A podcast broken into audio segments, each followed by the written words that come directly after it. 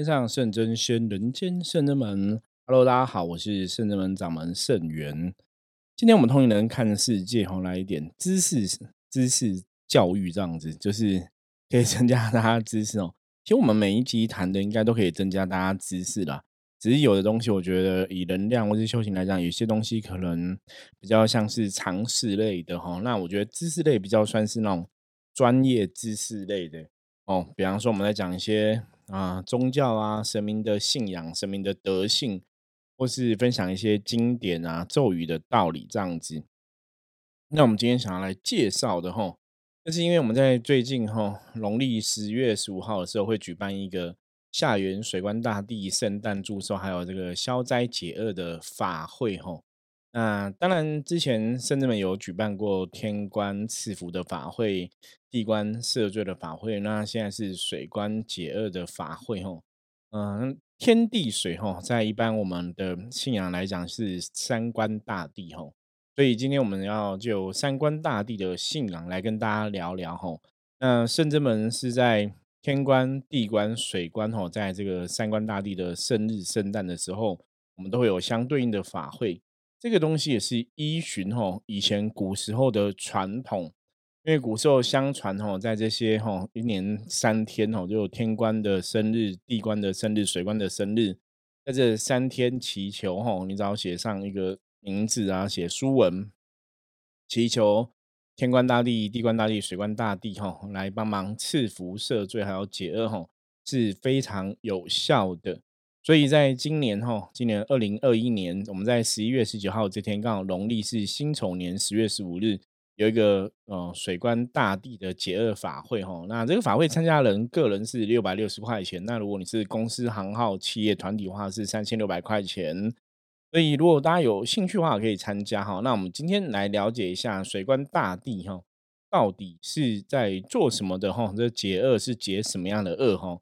那我们利用今天的节目来跟大家聊聊。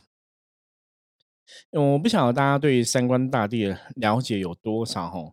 坦白讲，以前我还没有刚还没有接触修行的时候哈，不太了解什么是三观大帝，因为大多数人我们通常拜拜哈，比较传统来讲。如果让家里拜，可能有很多就是拜妈祖嘛，哈，因为以台湾的宗教信仰来讲，哈，民间信仰来讲，以前最多的就是妈祖的文化跟王爷，哈，王爷千岁这样子是比较多。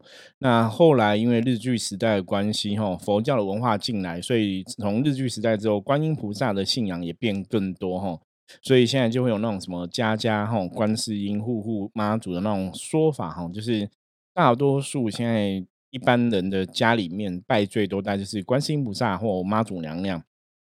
那当然，妈祖的文化，你看台湾每年三月哈，在封妈祖的时候，这个妈祖的文化祭典就很多嘛哈。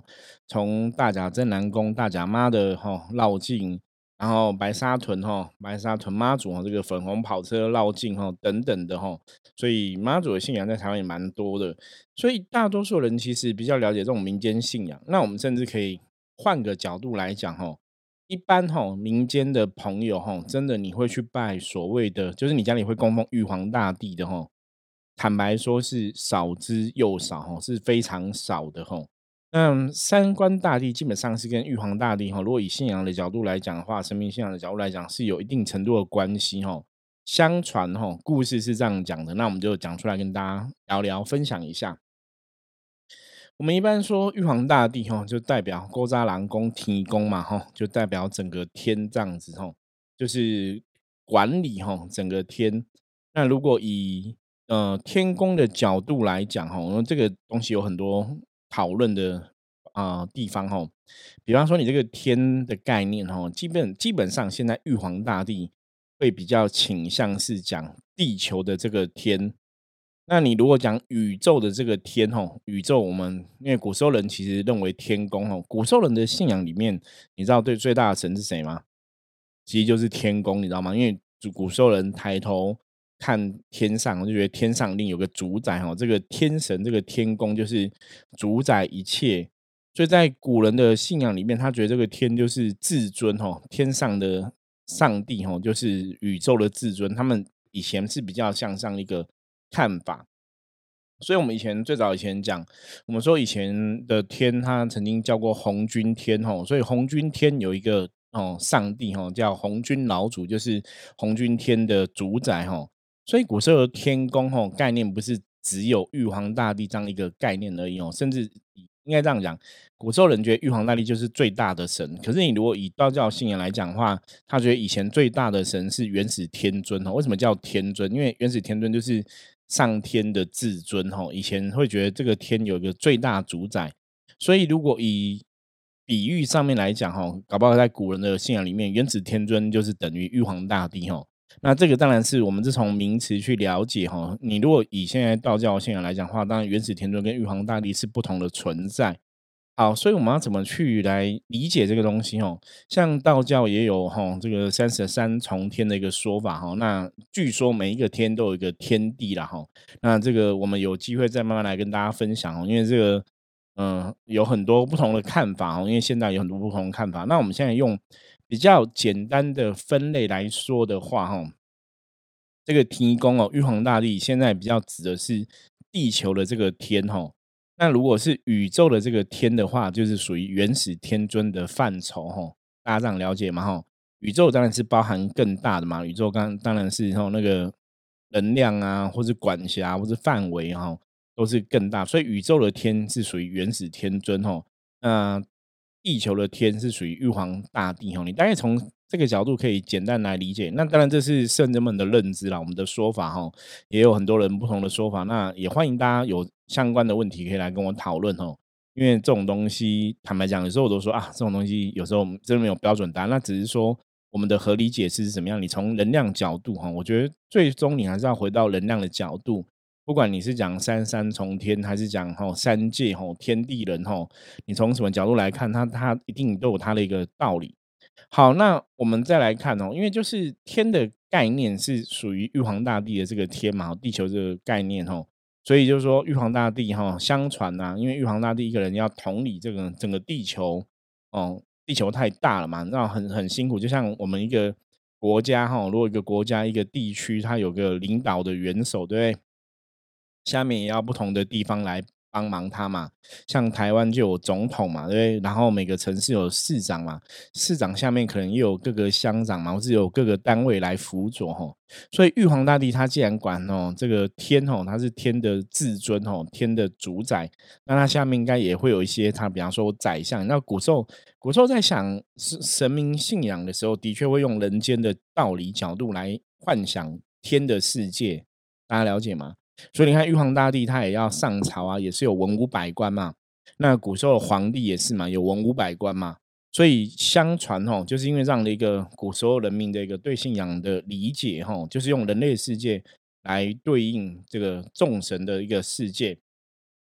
所以在这个角度上面来讲，玉皇大帝他下面就有吼一样文武百官来帮忙管理。那其中有三个是比较重要的吼，这就是我们今天要提到的三官大帝。就是天官、地官跟水官哦，那他们到底管辖范围是什么？其实听友你知道吗？一个管天，一个管地，一个管水嘛。那这个古人的看法是天地水哈是组合成哈地球的这个天的一个要素哦，有天有地有水。那我们人当然是属于。哦，感觉上是属于这个地的这个层面，因为我们人站在地之上嘛，哈。可是你说人是属于地嘛，这样不太像，因为人也在天之下嘛，哈。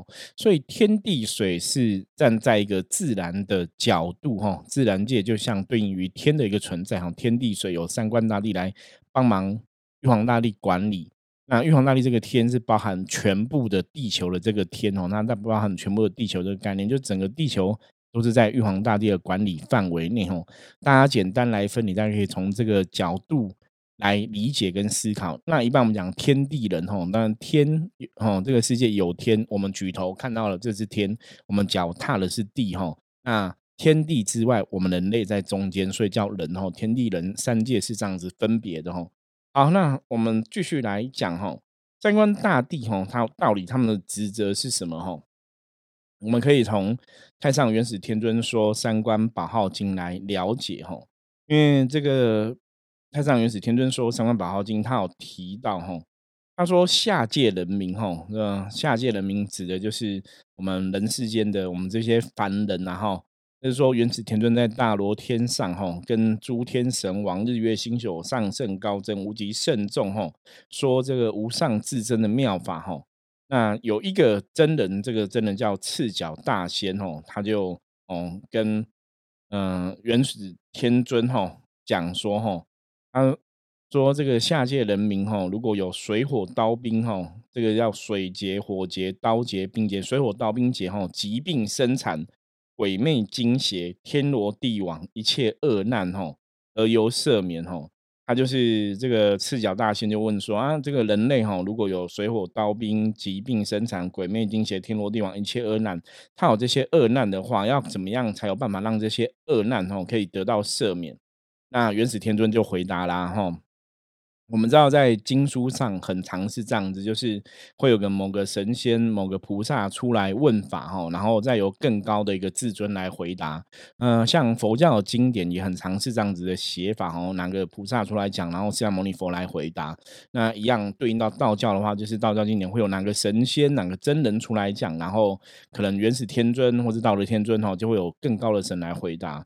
所以他问说，人类世界如果有一些恶难的话，那怎么办？哈，那这个状况哈，要怎么样才能得到这些恶难的赦免？那元始天尊就说了，他说，一般呢，你修成正果的神仙哈，我们讲这个修成正果神仙叫得道的神仙哦，皆从三观保举哈。在讲什么？意思说哈，一般你在道教信仰里面来讲，如果你修修成正果哈，你得到了哈。你回到你要回到上天的世界，你要先经过这个三观大帝的考察哈。那考察他们跟你讲说，哦，这个人真的修得很好，保证是修得很好，然后就去再往上顶哈。那这个其实是从人哈，就是你要。成为神仙的时候，你要跟上天报告嘛？那因为三官大帝是负责玉皇大帝下面哈，么协助玉皇大帝去管理哈整个天的一个范畴，所以一般得到神仙会有这种说法，就是你要经过三官大帝的保举哈，然后就再往更高一层哦，层层上顶上去。所以得到神仙从三官保举，一直说这个三官大帝哈，你能修得到神仙是指指人修成正果哈。你这个人修成正果，要从由由三官大帝来帮你吼推举就对了。所以以这个逻辑来讲吼，那下面吼凡间的这些人吼，你如果可以常念三官的宝号吼，你就可以除去恶难吼，什么恶难都可以被消除吼。那元始天尊讲这样的说法吼，所以才有这个三官宝号经吼。只要你持三官大帝的宝号吼，持他们的圣号吼，那你就可以得这些人类世界恶难吼，就可以得到消除。所以从这个《八号经》就可以去理解，吼，三官大帝基本上跟我们哈有很大的关系。那最大的关系在干嘛？真的在消灾解厄难，吼。那为什么要消灾？哈，消灾的观念是什么？吼，我们应该这样讲，哈。我们曾经，我们应该讲，我觉得大家可以去思考，所谓的灾厄，吼，一个人如果你有灾厄，就说啊，好像就是你一个人，你运势不好，运势不好就会很衰嘛，所以很多衰事就会发生在你身上，你懂吗？所以，当你有灾厄的时候，哈，等于对你来讲，这个运势是扣分的。那你有扣分的时候，其实你人生的状况当然不会很吉祥，哈，哦，所以你要先把这些灾厄去除，没有恶难的时候，哈，你才能得到加分。我举例来讲，什么叫灾厄？今天那个灾厄，就像说，你今天口袋破洞，哦，你口袋破洞，或者你背的包包破一个洞，这就是灾厄。那你这个灾厄没有消除的时候，这个破洞没有补起来的时候，我现在帮你加持哈，你口袋破洞，你可能跟别人借了一万，借了十万，你拿了很多钱哦，拿了一百万，你放你口袋怎样？钱都会掉下来，大家了解这意思吗？所以当你有灾厄的时候，你有恶难在身上，你这个灾厄没有除的时候，你去祈福哦，那个福你祈多少福，福都会掉掉走就对了吼。所以古人的看法是说，一个人要祈福吼，你必须把恶难都解除掉哦。那我们如果换成现代人哈。白话的说法，白话的说法是什么？就是如果你有负能量，对不对？负能量是一种耗损的能量嘛。负能量没有消除掉的时候，你的正能量就没办法滋生。大家可以理解吗？哦，我讲一个最简单的例子哈。如果你有负能量，你的正能量就没办法滋生哈。我讲个最简单例子，为什么是要先把负能量去除，才有办法增加正能量？有些人说，那我有正能量，我就不会有负能量嘛？的确是这样子，没有错啊。你有正能量哈，你如果再遇到一些负能量，你会比较容易转换。可是比较麻烦的是，如果你有负能量，你是没有办法增加正能量的哦。就跟我刚刚讲，裤子破洞，你东西放下去，它就会掉下去。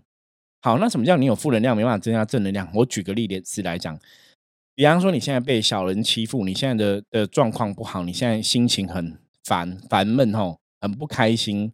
所以你在这个心情很不开心的时候，我们很多人跟你讲说，你要转念啊，你要有正能量。你你你有办法转念吗？你一定会很不准，你知道吗？很痛苦。比方说，我举另外一个例，你可能发现你买的这个大乐透有没有中了这个第一哦大奖就对了，结果怎样？你的大乐透那一张纸不见了，那那你会开心吗？你整个都啊涨到不行，对？那当然有些人跟你讲说钱是身外之物啊，不要在乎，你应该会痛不欲生吧？吼。那如果这样大家听不懂，我再举另外一个例子，什么叫你有负能量？哈，没办法有正能量。好，负能量是会带给你痛苦、伤心，哈，负面的一个状况。哦，举个例子来讲，人家讲说那个今今天讲你生病了，大家知道生病身体又不舒服嘛，头晕啊，头昏头痛，哈，所以你生病的时候要先休息嘛。那你说你现在已经生病了，身体都无力了，那肯定跟你讲说，哎，我们出国玩啊，我们出去玩乐，玩乐很开心，你玩得起来吗？你现在全身是无力的，你没办法玩起来嘛。所以你有负能量的时候，你就很难得到正能量。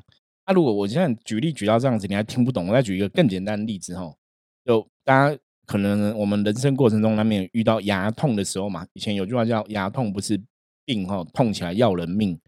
如果你现在在牙痛的时候，你在牙痛的时候，那很多人说，那你你不要牙痛啊，我们去玩游戏啊，我们去看电影啊，我们去做一些开心的事情，你开心得起来吗？一个人痛到你全身都快。不行了，可能碰到都快昏倒了，你根本没办法得到正能量的加持。所以大家这样应该听得懂了吧？吼，所以为什么要先消恶？你消除恶难，吼，你才能增加好的状况。所以为什么在三观宝号经上面他会这样讲？哦，人间的恶难要怎么赦免？哦，因为当人没有恶难的时候，你才有办法去。累积正能量哈，当负能量消除的时候，你才有办法累积正能量。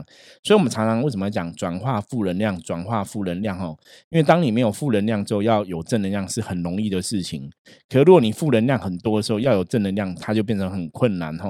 那如果我们今天很有很多正能量，那就是正能量嘛。你有你遇到一点负能量，好像影响也还好，你知道吗？如果你正能量很强的时候，可是最怕是你现在已经困在负能量里面哦，你走不出来哈。走不出这种伤心难过哦，衰运哦，所以消除恶难是非常重要的。那在这个逻辑上面来讲的话，三观大帝通常你要求三观大帝，我们讲天官赐福，地官赦罪，水官解厄哈。所以水官大帝的解厄，真的就是在解这些恶难哦，就很重要哈。因为把恶难解了之后啊。你才能得到福气哦。那一般在求三观大帝，不管你在求天官赐福、地官赦罪、水官解厄，通常有个很重要，就是第一个你要先忏悔，因为我们人非圣贤嘛，我们可能在凡间都有不小心犯了一些过错哈。所以不管今天你是在求天官赐福、求地官赦罪、有水官解厄，不管在求哪一个神，你都先要赦赦赦罪哈，你都要先求赦罪，就说我们。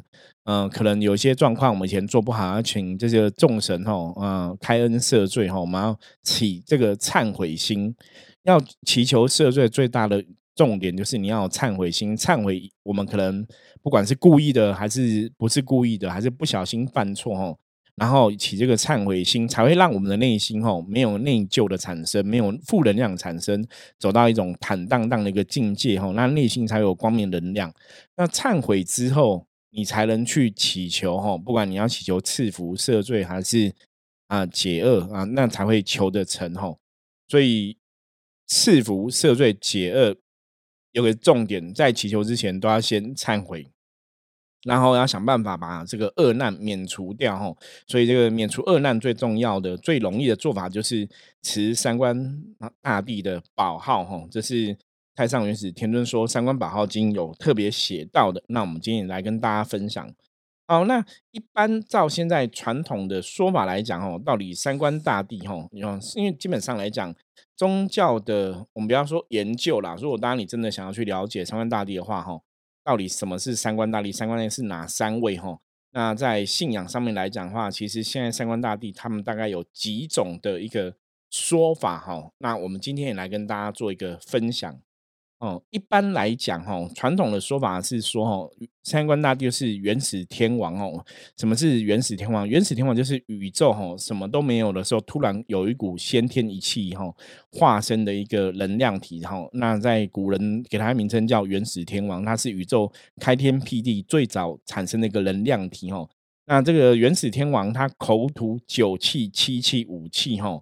就听说是他口吐九气七气五气，就成为三官大帝哦。九气是天官，七气是地官，五气是水官。那这个九气七气五气哦，不见得是代表什么九口气、七口气、五口气哦。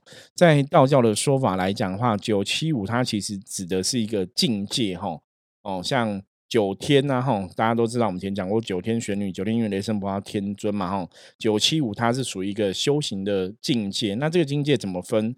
九气、七气、五气，它就是分哦，像嗯玉清天就属于九气吼，然后上清天属于七气吼，然后太清天属于五气吼，这也是对应像后来有提到所谓的三清道祖吼，这个三官大帝九七七五气，大概是这三个世界吼，所以一个说法是元始天王化成这个三官大帝吼。然后另外一个说法是哦，因为古时候人们对这个天地水吼三界的一个自然敬仰，那你可能会觉得，哎，那天就有天官了，为什么还有一个天官大帝？吼，天就有天宫了，吼。我刚才讲嘛，以前古时候人觉得玉皇大帝算是天宫，就算是天的至尊，所以他管全部，你知道吗？所以天地水都他在管辖范围内，吼，所以他不是只有管天而已，吼。那天必然有一个神哦，地有个神，水一个神哦，这是古时候。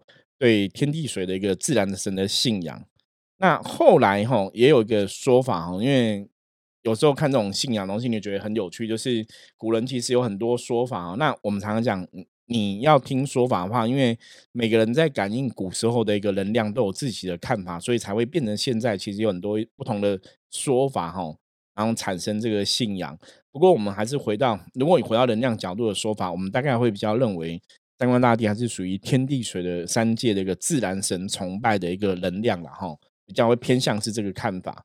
那第三种说法说，三官大帝他是龙王的三女哈所生的三个儿子哈，他他们都神通广大，所以元始天尊哈就封长男是上元一品九气天官紫微大帝哈。然后次男是中原二品七器地官清虚大帝哈，然后三男封为下元三品五器水官洞阴大帝哈，然后他们就是管这个九江帝君四毒神君与山河四海之神哦，这是呃另外一个哈，这个这个是崇祯收神记的一个说法哈。那在另外的说法哈，他说这个说法就是啊汉代的时候，汉代的时候我们知道张角有这个太平道哈。然后张鲁哈有这个五斗米道哈啊有这个张鲁哈他就是道教的始祖张道陵的孙子哈就正义派哈道教始祖哈啊一般通称为他是张天师哈所以张天师派的说法是他们是帮别人画符哈治病哦画符治病所以在治病的这个法术里面啊有个法术叫书山通哈也。什么叫书三通？就是他这个书文上面会写生病人的姓名哦，还有他就是忏悔嘛，我们讲谢罪吼，然后把这个书三通吼，一张吼要写放在山上，一张要埋在土地里面，一张要沉于水吼，叫三观手书吼。那为什么要这样做？一直说把这个书吼，就是写给天地水三观大帝了吼，然后就是施法哈，为这个生病的人吼。祷告哈，让生病的人哈，嗯，可以得到平安哈。那请天地哈、水哈之神哈来接受哈，然后施这个法哈，然后让他们得到平安。所以这是古时候哈有这样的一个施法的一个仪式哈。那在一开始哦，台湾的民间其实哈，包括以前其实也都这样，就是一开始拜三官大帝，因为他们没有一个，他们是比较偏向是自然的神明，所以没有专门的神像哈。那传统的哈是在道观，他会挂一个炉哈，就叫三三界公炉哈，三界公炉，大家如果有听过的话哈，他会挂一个炉在道观上哈。那后来。影响哦，像传统的，你如果去有些乡下哈拜这个三界公哦，就指的是三官大帝，他就在家里面，你可能进那个祠堂或是大厅哦，会有挂一个炉在在那个上面哦，不是不是按在桌上，是挂在那个天花板挂下一个炉，这个就是三界公炉，通这就是根源以前的一个传统信仰，是拜三官大帝的。那另外来讲话，就是跟哈这道教哈的三官大帝的信仰祭祀，就是有这个哈上中下三元节日的一个信仰哈，这是第五种的说法哈，就是上元、中元还有哈下元哈，就是配合这个节气哈，配合这个日子哈。那上元我们讲嘛，就是正月十五日是上元是天官大帝哈。然后七月十五日中元节是地官大帝吼啊，十月十五日就是下元节，就是水官大帝吼。所以一样，这三个节日哈，大家都要去庙宇忏悔罪过哈，祈福免灾哈。所以就称为哈三观，就称为三元大帝哈。所以这是根据信仰哈，道教信仰里面来讲的。那最后一种的说法哈，这也是一般现在我们普通的，不管是灵修派或是一般的信仰，会觉得三观大帝其实指的就是尧舜禹哈。因为古时候的传说说法是因为三官大帝哈，他们是神嘛，那神会分真化气哦，降生在世界成为人哦。那尧帝的话，因为他心存至仁哦，他的德性哦哦足以配天呐，所以他是天官哦。那舜帝吼，因为孝顺父母哈，要这个开垦荒地吼，他的德性足以配地官吼。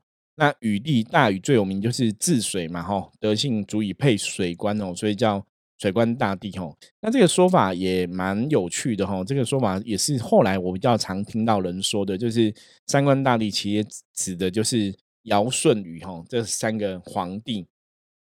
好，那以上就是三观大帝吼几个一个说法。那我们今天透过节目哈，来给大家哈简单的分享一下，让大家对三观大帝有更清楚的了解吼。那如果你有关于三观大帝，你想要更清楚了解其他东西，我们今天没有特别讲到，也可以再问圣元我哈。那水官大帝，我们讲说水官大帝是在解厄嘛？那到底他解什么厄哈？根据这个下元大会解厄集上面来讲的话哈。水官大帝他解哈哪些？我大概简单哈念一次给大家哈。他可以解这个三灾二、三灾二哈啊，四煞二、五行二、六害二、七伤二、八难二、九星二、夫妻二、男女二、产生二、妇联二、吉利二、疾病二、惊邪二、劫贼二、家棒家棒二、五郎二、虫蛇二。哦，嗯，恨死二，咒世二，天罗二，地网二，刀病二，水火二，吼，白话来讲，就基本上你人间的恶难，吼，全部都可以被解除啦。所以这是水官大帝，吼，解厄的部分，吼，人间的恶难都可以被全部解除。因为所以他，啊，列了很多的个恶难，吼，这个你把它加一加，大概就是全部的恶难都可以解除的意思，吼。好。那这是水官大帝哈解厄哈，到底解哪些厄？我们刚刚就附送给大家。所以在圣真门，我们接下来要做的这个水官大帝的嗯解厄哈消灾的这个法会，重点就是在这个地方，希望把这些厄难给解除掉哈。所以一般来讲哈，天官、地官、水官这三个大地的生日的时候，我们都有相对应的法会哈，就是希望可以祈求赐福，希望可以祈求赦罪，希望可以祈求。呃，解厄哈，那当然，我们常会跟很多朋友讲，你三个都参加，就是可以得到三个利益嘛。那如果只参加一个的话，也是可以把你厄难解除，还是有他的帮忙哈。因为法会信仰的东西本来就是哈，我们坦白讲，就是信则恒信。你有这样的坚定信仰，你相信神明，你的意念、你的行为有所改变，自然你会得到他的护佑哈。这个东西哈，就是端赖大家自己怎么来看的。那你如果问我们的话，当然我们会。很相信这样的东西嘛，因为毕竟我们是有信仰的人，所以在这个过程当中，我们就是去祈求这些哈三官大帝来保佑、来护持大家。好，那如果你有参加下元水官大帝这个消灾解厄法会的兴趣，可以看我们下面会有所连接哈。那关于这样的议题，有任何不了解的话，也欢迎大家可以加入圣人门来跟我取得联系。我是圣人门掌门圣元，我们下次见，拜拜。